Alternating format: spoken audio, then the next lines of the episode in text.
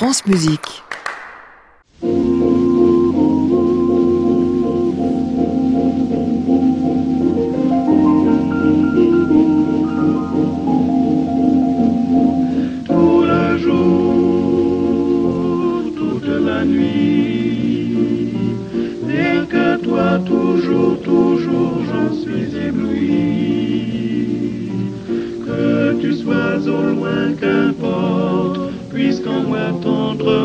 Je t'emporte,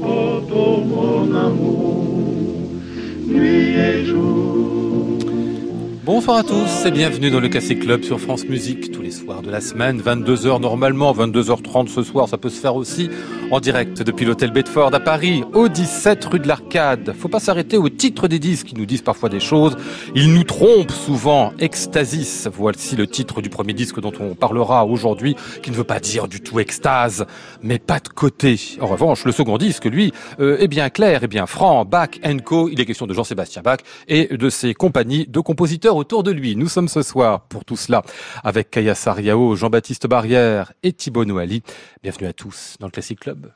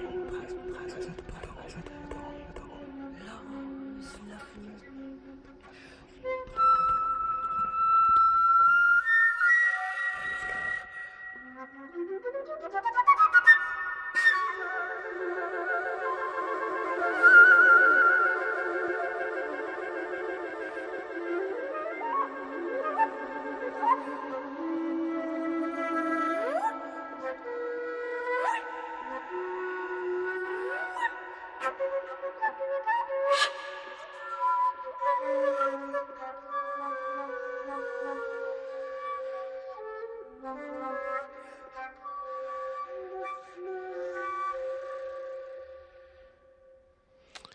Les premières mesures de Noah Noah de Kaya Sariao, c'était joué à la flûte par euh, Camilla Hoitenga, flûte électronique, c'est pour ça qu'il y a plein de choses, même des voix là-dedans. C'est extrait d'un disque avec un DVD qui va avec, enfin un Blu-ray sous le titre euh, Ecstasis, ça vient de paraître sur le label Cyprès.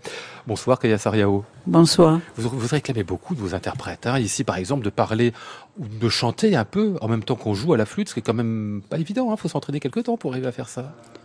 Oui, mais c'est pas grave. Ah, c'est pas grave, c'est pas vous qui le faites, c'est elle. c'est très beau en tout cas, l'équilibre est magnifique, la sonorité est magnifique aussi là-dedans. Qu'est-ce qu'elle raconte d'ailleurs dans cette dans cette pièce? Là Elle dit, elle dit des, des paroles sans suite ou c'est? Non, j'ai pris quelques hum, quelques fragments de journal de Paul Gauguin Ah oui. à son premier voyage à, hum, à Tahiti. Et, hum, les journaux, il, il a fait une série de, de lithographies aussi qui s'appelle Noa Noa. Et donc ça donné la, le nom pour la, pour la pièce. D'accord. Et c'est une pièce sur quoi en fait? Une sorte de commentaire sur Gauguin musicalement? Pas du tout. Non? Pas du tout. C'est un peu comme ça que ça m'arrive souvent chez moi, qu'il y a des, des choses qui, qui se nourrissent un à l'autre. J'aime beaucoup utiliser la voix dans la flûte parce que la flûte est un instrument où c'est possible de très graduellement de, de aller de son de flûte vers, vers le chuchotement et la voix et retourner. J'aime cette transition beaucoup. Euh, mais non, c'est une, en fait, c'est une pièce abstraite. C'est de la musique, mais le texte, la voix fait partie de ça. Alors, Vous dites une pièce abstraite, moi je veux bien, mais quand on l'appelle Noah Noah, quand il y a de la peinture derrière, quand il y a une figure de, de peintre, c'est plus si abstrait. Mais c'est souvent comme ça que ça arrive qu'on a des, des soi-disant inspirations viennent quelque part, mais je crois quand même pas que ça vient là. Je crois qu'en un moment, on prend conscience de cette musique qu'on est en train de réfléchir. Et déclencheur, ça peut être justement un, un, un texte ou quelque chose comme ça. Et, tout d'un coup, tout est là, tout, tout est là. Il, il faut juste commencer à travailler.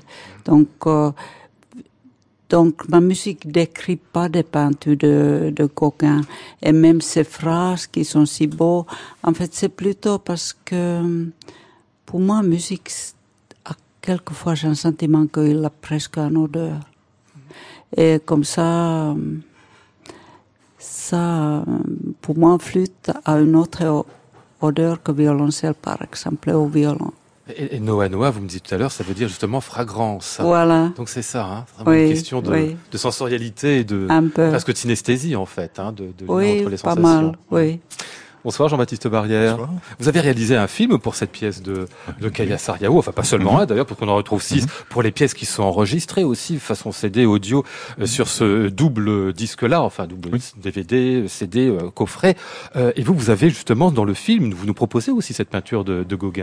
Oui, c'est-à-dire que je prends les, les matériaux de la même manière qu'elle prend le texte. Je prends des matériaux de la peinture et je les retravaille et j'en fais autre chose. Ouais.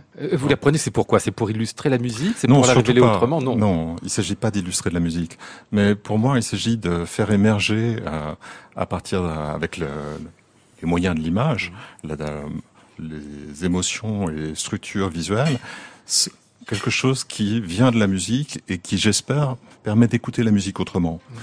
Euh, Bon, c'est ce travail sur l'image, euh, le rapport de la musique à l'image, c'est quelque chose qui évidemment euh, intéresse énormément de gens aujourd'hui.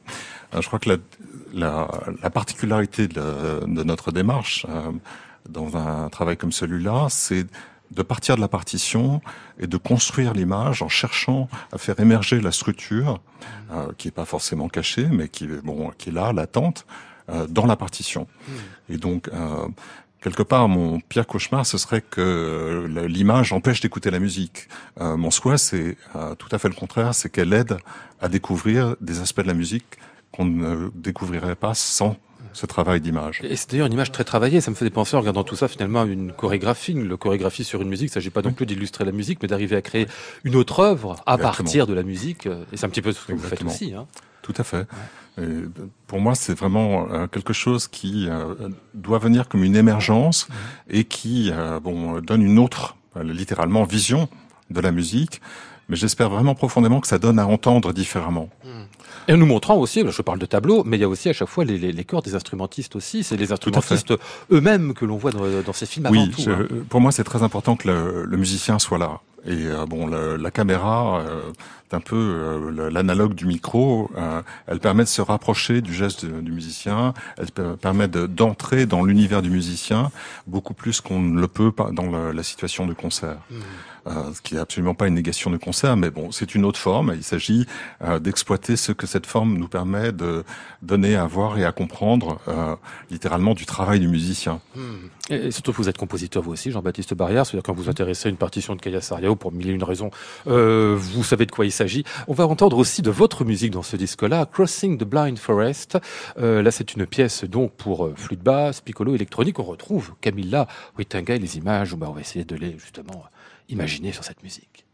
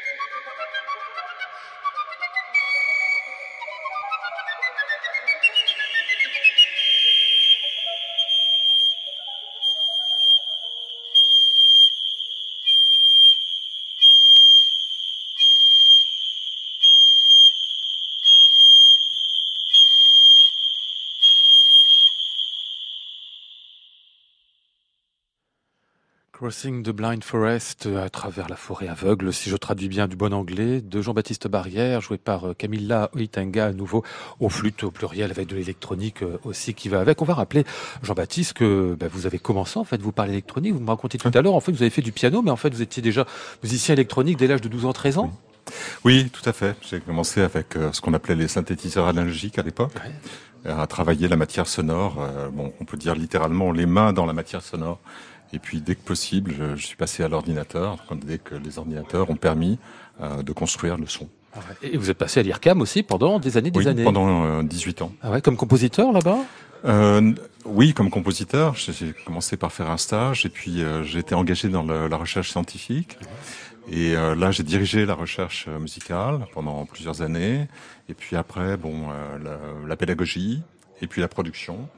Et puis, bah, au bout de 18 ans, je suis parti enfin, travailler sur mes propres projets. Ah ouais. bah alors, il se trouve que c'est à l'IRCAM que vous avez rencontré euh, Kaya Sario, vous êtes rencontré. Je, je vais pas faire gala, hein, mais enfin, je veux dire, comme vous êtes un couple tous les ouais. deux, couple de compositeurs, ce qui est comme une une rareté quand même, hein, Kaya Sario. On se dit souvent, euh, très souvent, les artistes ont tendance à dire, il n'y a qu'un seul artiste ici, c'est moi. Donc, faut trouver autre chose, arriver à articuler quelque chose comme ça et à, et à vivre une, une vie de créateur. C'est quand même vraiment, enfin, à la fois original, très beau. Est-ce que c'est dur d'ailleurs au quotidien? Ça peut être dur, mais maintenant, ça durait tellement longtemps qu'on a forcément dû se trouver une, un équilibre quelconque. quelconque ouais. Ça fait 37 ans, donc oui. Ah oui, ah oui, quand même, oui. oui. oui. Et donc, c'est en fait un peu grâce à Jean-Baptiste que vous êtes devenue euh, française, Kaya Sario, parce qu'on sait que vous êtes, vous l'avez rencontré à l'IRCAM en, en, venant travailler en France, mais si vous n'aviez pas rencontré quelqu'un, peut-être que vous seriez parti à un moment ou à un autre, retourner en Finlande, non? Oui, oui, je, oh, je sais crois. pas, je pose la question. Pas... Non, mais oui, oui, bien sûr, je restais à cause de lui, mais euh, j'ai beaucoup aimé en fait euh, vivre à Paris parce que euh, parce que c'était tellement différent, parce que personne n'était. Pour moi, à cette époque, c'était en qualité que personne n'était intéressé par moi. Ah bon? Comme ça, j'étais, libre de, de me développer. Personne avait des attentes vis-à-vis -vis de moi. Personne n'a essayé de me mettre dans une boîte parce qu'ils ne savaient même pas que j'existe. Donc, c'était vraiment bien pour moi. Je ouais. venais de Finlande, d'Allemagne, et en Finlande, j'étais déjà connue et, et ça m'a un peu ça m'a angoissé. Ah oui, c'est vrai? Oui, j'étais très très contente d'être ici. Ah, attendez, maintenant vous êtes mondialement connu, vous devez être monumentalement angoissé du coup. En fait, c'est, euh, je prends même pas compte que je suis mondialement connu. C'est vrai que ça, ça me gêne encore qu'on me reconnaît absolument partout. Ah ouais. Ouais. Ah Jean-Baptiste Barrière, vous avez suivi du coup l'évolution de la carrière de votre, ben oui, de votre femme, oui. euh, Kaya Sariao. C'est quand même à la fois très impressionnant. Mm -hmm. euh, on se dit, enfin, de vivre une carrière comme ça, de, de, de mm -hmm. la voir de près. Vous y avez participé d'ailleurs d'une manière ou d'une autre, vous, à tout cela? Oui, on a, à travers les années, on a collaboré sur beaucoup de projets. Euh, bon, euh, Est-ce que par exemple vous avez un œil sur ces partitions l'un l'autre Est-ce que vous, vous, vous regardez oui, vous-même euh, dans le sens où on, on, on, on, connaît les projets des uns et des autres, mais on se mêle pas de regarder euh, ce, ni ce qu'elle écrit ni ce que j'écris. bon, par contre, on connaît nos projets et il arrive que, bon, par exemple, je collabore aux parties électroniques de ses œuvres. Elle a quand même fait, bon, sur les je sais pas, peut-être les 130 œuvres ou 150, je sais plus qu'elle a fait jusqu'à présent. Bon, il y en a une quarantaine qui ont une dimension électronique. Ouais. Et la plupart, je les ai supervisées ou réalisées moi-même. Mmh. Et d'ailleurs, justement, l'électronique, comme ça, c'est une partie extrêmement créative. Est-ce qu'on peut dire, mmh. du coup, une œuvre faite à deux, du coup, dans ces cas-là? Oui, alors bon, c'est un sujet euh, complexe parce qu'il y a tous les cas de figure, il y a tous les parfums, et bon, ça peut aussi dépendre des œuvres. Mais dans le cas de Kaya, c'est très clair parce que c'est quelqu'un qui a une imagination musicale très précise, elle sait très exactement ce qu'elle veut. Et elle sait le décrire, bon, elle a, elle a étudié pour ça, elle a travaillé avec l'ordinateur pendant suffisamment d'années pour savoir exactement comment faire les choses. Et donc, bon, elle, euh, quand elle elle doit réaliser une œuvre, elle sait décrire ce qu'elle veut réaliser, et quelle que soit la personne avec qui elle travaille, c'est relativement facile. C'est-à-dire le, le, travail de la personne, de l'assistant musical, ce qu'on appelle aujourd'hui le réalisateur en informatique musicale, c'est principalement de faire des propositions différentes à partir de cette idée-là. Euh, mais l'idée étant suffisamment précise, il n'y a pas vraiment beaucoup de, marge d'erreur. Ah ouais. On a l'impression, ce qu'il nous raconte, Kaya Sariao, qu'en fait votre imaginaire est déjà fait avant l'ordinateur et que l'ordinateur est, est là finalement que pour donner euh, la forme à ce que vous avez dans la tête. C'est vraiment le cas? C'est un peu comme ça, mais aussi je sais quoi attendre de l'ordinateur souvent. Je, je, je connais quand même, euh, donc euh, si je écris une pièce pour violon, je, je sais comment ça marche. Je, je pense très physiquement, par exemple, euh, les doigts, l'archet, j'adore cette sensibilité. C'est pareil pour tout. quelque part, c'est un instrument aussi. Eh oui, et on connaît évidemment l'instrument quand on est compositeur, en tout cas de comment il fonctionne. À propos de violon, tiens, je salue parce qu'il vient de s'asseoir à la table. Thibaut Noël dit bonsoir. Bonsoir Lionel. Enfin, je dis vient de s'asseoir il y a quelques minutes. En général, je le connais très bavard. Thibaut, ce soir, il est dans ses petits souliers. Ah, c'est la, présence je- de Kaya qui. Non, euh, non, j'écoute, euh, vous j'écoute, écoutez, c'est très oui, oui. intéressant. Vous connaissez bien. J'apprends le- plein de choses. Vous connaissez bien Kaya Sariao. en Bien sûr, bien sûr, hein. Vous allé à l'opéra voir ses œuvres déjà. Alors non, j'ai pas vu à l'opéra, mais j'ai écouté des enregistrements et des captations. Voilà, je, je connais le son œuvre lyrique, je connais aussi des pièces instrumentales, euh, pièces pour violon, pièces pour violoncelle. Ah oui. Je- Bon, eh ben, vous tout à l'heure, on parlera de Jean-Sébastien Bach et on vous mettra à côté euh, concerto un peu plus tard dans cette émission. N'hésitez pas à intervenir si vous avez quelque chose à demander hein, sur comment on s'organise en couple en étant euh, compositeur, parce que moi, ça, me- ça me semble abyssal. Oui, j'ai gardé l'image ouais, euh, un des Gustave seuls, euh, Alma Malheur, donc, Ah, fatalement. euh, c'est un des, seuls, un des seuls exemples que je connais. Ah oui, c'est ça. Hein, ouais, c'est étonnant. Ouais. Même- des musiciens, vous êtes d'accord C'est parfois euh, Ah oui, explosif, oui. les musiciens. Ça entre peut être, hein. oui, oui, ça peut être compliqué, tout à fait. Ah, ouais. ouais. Bon, on va écouter une pièce. Alors, elle est explosive et compliquée. Euh, Violence, elle est signée euh, de vous, euh, Jean-Baptiste Barrière. Elle est présente justement sur ce, disque DVD. Alors, il y a une voix. je vais pas raconter. On va écouter la fin, qui est très belle. Puis on racontera après ce qui se passe euh, avant, qui est très belle.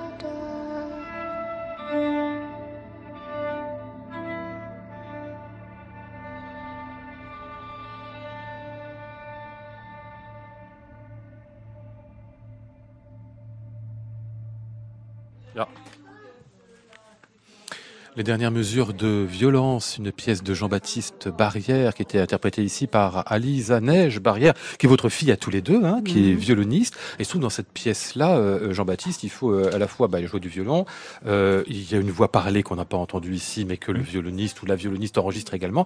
Et la voix d'enfant, c'est laquelle, euh, Kaya Sariao, qu'on entendait là à la fin? Mais c'était aussi elle quand elle était petite, oui. D'accord. Oui. Vous aviez enregistré quand elle était euh, tout enfant? Oui, quand, mais c'était pour cette pièce. Ah bon, Oui. c'était enregistré juste pour ça. oui, Oui, oui, tout à fait. oui. Tout à fait. Ah parce que je me dis c'est peut-être quelque chose que vous aviez enregistré en famille comme ça. alors non, une- non, non, non, Une comptine familiale et puis on allait la récupérer plus tard. Non, c'était pas. vraiment Non, non, non, c'était vraiment déjà pour cette pièce. D'accord. Mais à l'époque, elle ne pouvait pas la jouer pour violon, bien sûr. Ah oui, j'imagine bien, à 6 ans, oui, c'est Ouais. un petit peu. Alors, faut raconter ce que c'est que cette pièce parce qu'elle est vraiment incroyable. On n'a on pas passé le début qui est, qui est- qui est complètement, euh, enfin, à la fois complètement fou et atroce parce qu'en fait, il s'agit de, de la description par Metterlinck d'un tableau de Bruegel qui est le massacre des innocents. Oui, tout à fait. Euh, à son époque, euh, Bruegel a peint ce tableau comme un geste politique, en fait. Et il l'a peint pour euh, décrire, euh, en transposant l'épisode qui est compté dans le- l'évangile saint Matthieu, et Hérode envoya les Romains tuer tous les enfants âgés de deux ans et plus. Il le transpose dans les Flandres de l'époque où c'est Charles Quint et les Espagnols qui dominent. Et ce tableau de son vivant n'a jamais été montré. Il l'a fait pour lui, il l'a- gardé pour lui. Donc c'est un- forme de geste de révolte dans lequel il transpose euh, donc euh, l'épisode bi- biblique dans les Flandres sous la neige, dans un, euh, village typique bon, des Flandres. Et donc, Metterlinck reprend beaucoup plus tard, alors qu'il est tout jeune Oui. d'ailleurs. Que c'est Voilà. pas qu'il le reprend ce tableau, en fait, il le, il, Il- il le raconte Il en fait. l'interprète, il ça. raconte vraiment, il, propose une, littéralement une lecture, une interprétation du tableau, il raconte ce qui se passe dans ce tableau d'une manière très neutre, Ouais, extrêmement froide, euh, qui est euh, aux antipodes bon, euh, euh, du symbolisme de Metterlinck qu'on connaît bien sûr avec Péléas et plus tard. Euh, là, c'est son premier texte publié, il a 20 ans, et euh, bon, c'est une veine qui n'a pas continué, mais qui est absolument extraordinaire puisqu'il euh, il raconte avec euh, bon une froideur terrible, euh, absolument fascinante, bon, des, des choses tout à fait horribles. Ouais, et des choses tout à fait comptent- qu'on qu'on voit presque tous les, enfin pas tous les jours, non, mais au, au Mali il y a quelques jours. c'est Malheureusement. Et d'ailleurs, bon, j'ai légèrement adapté le texte. Et j'ai bon, euh, pour moi, les les Espagnols sont des miliciens et évidemment, on peut imaginer euh, toutes sortes de situations euh, n'importe où dans le monde euh, qui arrivent malheureusement. Ah ouais. On est là sur une sorte de limite quand même, Kaya Sariao, de ce que la musique peut dire, de ce qu'elle peut, de Mmh. ce qu'elle peut éprouver. Parce qu'en général, on va jamais euh, au cœur de sujets aussi violents, aussi, euh, aussi directs. Quoi. La musique aurait tendance toujours à, à s'écarter un peu des choses, à les retraduire, non? Mais ça dépend déjà, est-ce qu'on utilise un texte ou pas, n'est-ce pas? Parce que la musique en soi, euh, on peut avoir toutes sortes d'intentions, mais, mais ça reste quand même très abstrait. C'est ça qui est la beauté aussi. Enfin là, c'est pas abstrait en tout cas, hein, ce texte-là, Non. qui est absolument glaçant. La pièce l'est aussi, du coup, que vous commentez électroniquement, que le violon commente aussi euh, par moment. Bon, bon. Euh, Est-ce que ces pièces, toutes les pièces qu'on a ici, trois de Kaya Sariao, trois de Jean-Baptiste Baria, vous avez composées euh, ensemble dans cette perspective-là, ou c'est un hasard finalement que ces formations Ah, c'est instrumentales se retrouvent Toutes mes pièces existent déjà. Ah, c'est ça. Donc euh, c'est beaucoup plus tard que Jean-Baptiste a fait la partie vidéo. En fait, ce, projet, c'est un bilan de 20 ans de travail autour des interactions musique et image. Et euh, de- pendant ces 20 ans, nous avons réalisé toutes sortes de concerts visuels, c'est comme ça que nous avons appelé cette forme, dans lequel on a travaillé le rapport entre la musique et l'image, avec aussi euh, très fortement, comme vous le disiez tout à l'heure, cette présence du musicien, puisque j'ai des caméras live qui, euh, comme les micros, viennent prendre les musiciens de très près et retravaillent ces images et les donnent à voir pour entrer dans le geste musical. Ah ouais, avec une manière de faire très différente du coup, puisque les pièces de Kaya sont écrites avant, alors que vous, vous concevez en fait la fait. partition en même temps que le, en même temps Oui. que le visuel. Hein. C'est vrai. Ah ouais, ce qui est intéressant quand même. Il faut, faut arriver à penser les deux. C'est pas pas facile parce qu'on dit souvent que le visuel et le et le sonore sont des choses presque incompatibles. On sait qu'il y a certains musiciens qui le visuel ne parle pas du tout. Kaya, c'est vrai. Et c'est votre cas vous d'ailleurs? Je sais pas quel est votre rapport au visuel. Non, mais moi, j'ai un, un rapport euh, complètement inné. Je, je pense beaucoup au terme de lumière, Ah oui. surtout à des, des, des degrés de lumière différents. Et, euh, un peu de couleur dépendant des instruments. Mais, donc, pour moi, c'est vraiment naturel. Ouais. Avec les fragrances de tout à l'heure, j'ai l'impression- vous- elle est vraiment synesthésique. Hein. Elle est réellement. Oui, Si, Si, mais vraiment, c'est vrai. si, Oui. C'est merveilleux, C'est pas quand grave. Ah non, mais je sais le contraire, c'est merveilleux parce que moi je, je me demande toujours comment on peut voir Oui. des couleurs à partir de sons. Oui. Je me dis c'est pas possible, ils inventent. Mais non, non, je suppose que c'est vrai. Bon, on va rappeler ce disque donc qui vient de paraître chez Cyprès sous le titre Ecstasy, c'est qui euh, rassemble donc six pièces de Jean-Baptiste Barrière et Kaya Sariao avec tous les interprètes qu'on a nommés. Je le dis le label, c'est Cyprès. Il y a dedans un CD et puis un DVD pour voir les, les créations, les vidéos, enfin comme les films tout simplement de, de Jean-Baptiste. Classic Club, Lionel Esparza, France Musique. On va passer à vous, Thibaut Noali, à ce Back Co par votre ensemble Les Accents. Il vient tout juste de paraître ce disque-là. Non, pardon, on sortira le jour de la fête de la musique. Exactement, le Oh, 21 je juin. regarde ça. Ça, c'est pas mal. Ça, Mm. ça c'est bien. Vous l'avez fait exprès Euh, Non, même pas. Non, même pas. Les éditeurs, ils pensent jamais à ça. Moi non plus, d'ailleurs. hein. Euh, euh, L'idée, c'est quand même au départ pour vous d'enregistrer plutôt des concertos pour violon de Jean-Sébastien Bach. hein. parce que c'est de ça dont vous êtes un peu fou. Oui, exactement. Le point de départ, c'est vraiment ça en tant qu'interprète violoniste. C'est vrai que les concertos de Bach, ils nous accompagnent vraiment toute, toute notre vie. Puis c'est une musique tellement incroyable et tellement unique. Euh, voilà, c'était l'idée de départ. Et puis euh, très vite, moi, comme comme euh, ma passion, c'est aussi de chercher, de d'aller fouiller dans les bibliothèques et de aussi de raconter une histoire dans un disque de récital. J'aime bien qu'il y ait un peu un fil conducteur et, un discours et une idée à raconter. Et c'est vrai que j'ai tout de suite euh, essayé de trouver un peu ce qui se passait à l'époque de Bach Ouais. euh, autour du violon, exactement. Donc euh, le concerto pour violon et aussi euh, les doubles concertos, parce que les doubles voire triples concertos étaient très populaires à l'époque. hein. On, on faisait concerter un instrument avec un autre euh, en dialogue.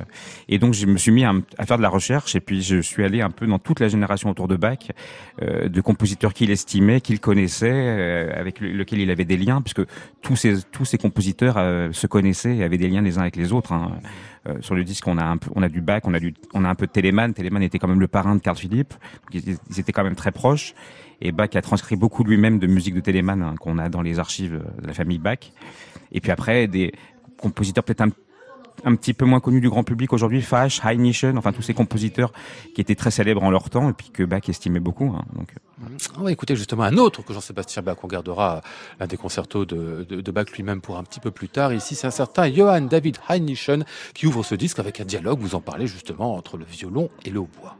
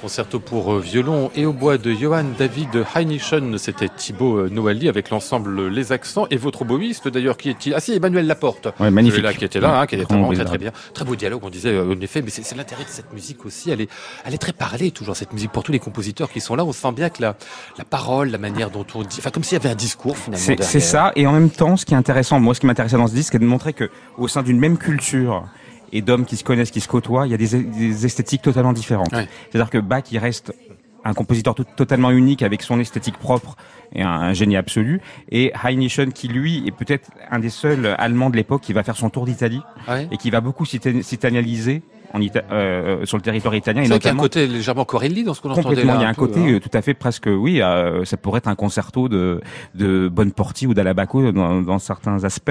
Et c'est vrai qu'il a donné des opéras à Venise et à Rome. Il s'est confronté à l'esthétique italienne. Il a côtoyé euh, à Venise les, les opéras de Vivaldi, enfin, l'œuvre vocale de Vivaldi. Enfin, il a, il a, il s'est ouvert à une esthétique euh, qui était vraiment différente de celle qu'il avait dans, dans son pays. Donc, on le sent dans la musique en fait. C'est marrant parce que cette musique à cette époque-là, on est dans la première moitié du XVIIIe siècle, c'est de la musique de grande consommation. A priori, il y en a énormément, il y en a tout le temps. Comment on fait le choix là-dedans en fait? Comment on arrive à trouver ce qu'on aura envie de jouer? C'est-à-dire que effectivement, on- déjà, déjà on le fait en fonction des compositeurs et de ce qu'on a envie d'explorer, et après en fonction de- du panel d'œuvres qu'on découvre. Je- et on se fait une idée en, en lisant la musique. C'est-à-dire Ouais. qu'on a, on a tout de suite un, un déclic en lisant euh, une œuvre par rapport à une autre, c'est sûr. On va parler d'autre chose que de ce Back Co avec vous, euh, euh, Thibaut Noali, entre autres de concerts, parce que vous allez faire un événement dans, dans- le 22 juin pour nos amis de, de Marseille, d'événements qui sont les 100 ans de la Société de musique de chambre de Marseille, euh, qui est quand même un, un sacré truc, parce qu'en fait le, le fonctionnement est quasiment le même depuis les origines, si j'ai oui, bien ça compris. fait 100 ans que cette vraiment- euh, société incroyable de musique de chambre. Alors, tous les grands noms du XXe siècle sont venus, hein, toutes les légendes euh, sont venues se produire à Marseille. Et c'est vrai que c'est une, un système encore un petit peu comme à l'époque, c'est-à-dire c'est une souscription de concert. On peut pas acheter juste un billet pour un On peut concert. pas arriver le soir, voilà, non, c'est il ça. faut, il Faut faut, l'abonnement. il faut s'abonner à la saison. Et là, c'est leur 100 ans et on a la chance avec mon quintet avec piano, euh, le quintet de Saint-Tonia, faire un- une sorte de grand marathon de concert euh, le 22 juin. Avec, on commence d'abord avec une forme un peu plus développée. On va faire le sextuor de Glinka et après la truite de Schubert dans le premier concert. Et après le concert euh, de soirée, c'est le quintet de Brahms et le quintet de Dvorak. Ouais, D'accord. Dans, dans ce lieu donc, et qui aura entendu résonner tellement de choses et qui depuis 100 ans Voilà. ne marche que par abonnement. C'est Exactement. absolument Ouais, incroyable. C'est un travail incroyable qu'ils ont accompli en, en 100 ans. Alors le lendemain, bah, vous revenez à Paris le 23, euh, vous serez à Versailles pour le Bourgeois Gentilhomme. Ça, je vous le fais même pas en parler parce que on sera avec Jérôme Deschamps qui Voilà. nous causera tout ça euh, lundi dans l'émission pour nous raconter ce spectacle qui a l'air assez, assez délirant. C'est- Dites-moi comme c'est délirant à la Deschamps. Ah oui, c'est tout à fait Ah oui, l'univers de. Jérôme Deschamps, mais c'est un spectacle incroyable, Ouais. vraiment incroyable. Bon, bon, on, en reparlera avec lui lundi. Et puis le 24 août, au festival de la Chaise Dieu, là vous ferez un Scarlatti, un oratorio si j'ai bien compris. Oui, alors le cœur du projet des accents, c'est surtout le répertoire sacré, parce que moi c'est ça qui m'intéresse beaucoup. Et on va donc donner cette œuvre qui est le Martirio di Santa Teodosia. C'est une œuvre de jeunesse de Scarlatti. Il a à peine 25 ans, et c'est un de ses plus grands chefs-d'œuvre. C'est une œuvre qui est pas très longue, qui fait une heure de musique, et qui est d'une intensité dramatique, euh, musicale, euh, euh, audacieuse dans les harmonies. Même 100 ans après, on, on, on voit pas ça dans la musique italienne. Et au-delà de- du, du caractère religieux, mystique, c'est c'est même au-delà de ça. C'est presque, c'est une musique totalement ésotérique. C'est extraordinaire. Vraiment, c'est un des plus beaux oratorios de, de, de sa première période. Euh, euh, Redonnez-moi son titre à l'oratorio. Il Martirio di Santa Teodosia. Ah, le martyr de Santa Sainte Teodosia. Ah bah oui, très bien, oui, ça, ça va mieux comme ça. 24 août au festival de la Chaise Dieu, donc avec euh, les accents et Thibaut Noali. On revient à votre disque, Thibaut, ce Bach Co pour écouter quand même euh, Jean-Sébastien Bach, ici le l'argot du concerto en sol mineur. Dites-moi, est-ce que c'est justifié qu'on soit tellement à genoux vers Jean-Sébastien Bach? Je me dis, quelqu'un qui connaîtrait pas cette musique-là, qui prendrait votre disque, il ferait pas la différence entre Telemann, Bach, Graun, s'il la ferait quand Ouais, je même pense. Ah si Je pense quand À même. quoi Sur- Surtout ce, ce concerto en particulier, donc qui est une adaptation du concerto en fa mineur pour clavecin. Ouais. On sait qu'il a été sûrement créé, enfin composé pour un autre instrument dans le clavecin. On ne sait pas tellement lequel. On hésite entre le violon et le hautbois. Euh, bon, c'est difficile de trancher. Le deuxième mouvement qu'on va entendre laisse plutôt penser finalement plutôt à un hautbois, puisqu'il va réutiliser ce thème dans une symphonie de cantate qui va donner au hautbois. Mais oui, c'est non, c'est de la musique tellement unique, tellement incroyable que je pense que c'est non. On- Je, on je veux bien qu'elle soit incroyable, mais qu'est-ce qui fait qu'elle l'est Oh, ça, ça se dit pas. C'est, presque inexplicable. C'est, même plus une question de, de, de contrepoint d'harmonie. C'est une question de, je sais pas, il y a quelque chose de tota- totalement intemporel et Ouais. euh, de totalement unique. Je pense que, oui, je pense que surtout ce mouvement-là, qui est d'ailleurs très connu, qui est un- une sorte de tube euh, du répertoire baroque, je pense que personne peut passer à côté de ça, à mon avis, sans s'arrêter pour, pour écouter, quoi, je pense.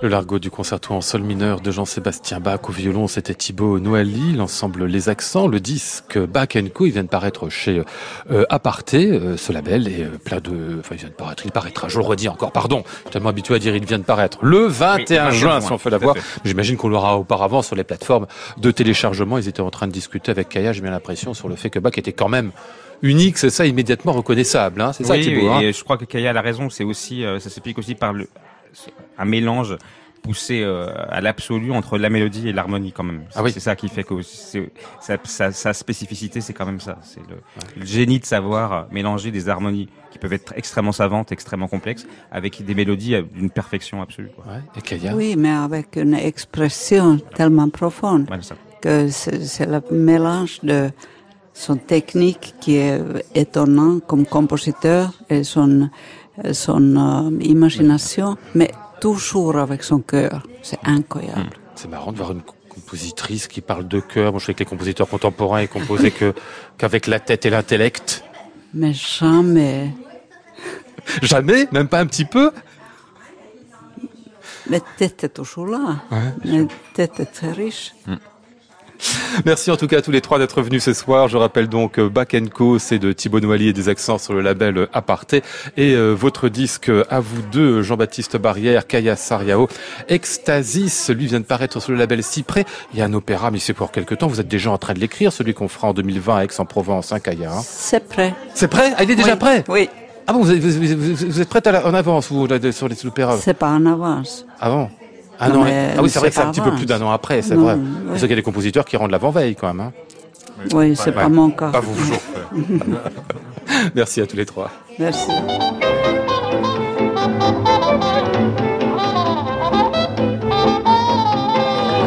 Nous étions ce soir avec Maud Nourri, Flora Sternadel, Antoine Courtin, Laurent Lucas et Yves Lehorst. Voici le ciel peuplé de ces moutons blancs. Voici la mer troublée, spectacle troublant. Je vous retrouve demain vendredi pour le Club des critiques autour de Don Giovanni avec Pierre Flinois, Benoît Fauché et Christian Merlin. J'entends la ville qui me dit bonsoir et moi sur le quai de la gare, je dis de mon mieux des mots d'adieu. À réécouter sur francemusique.fr.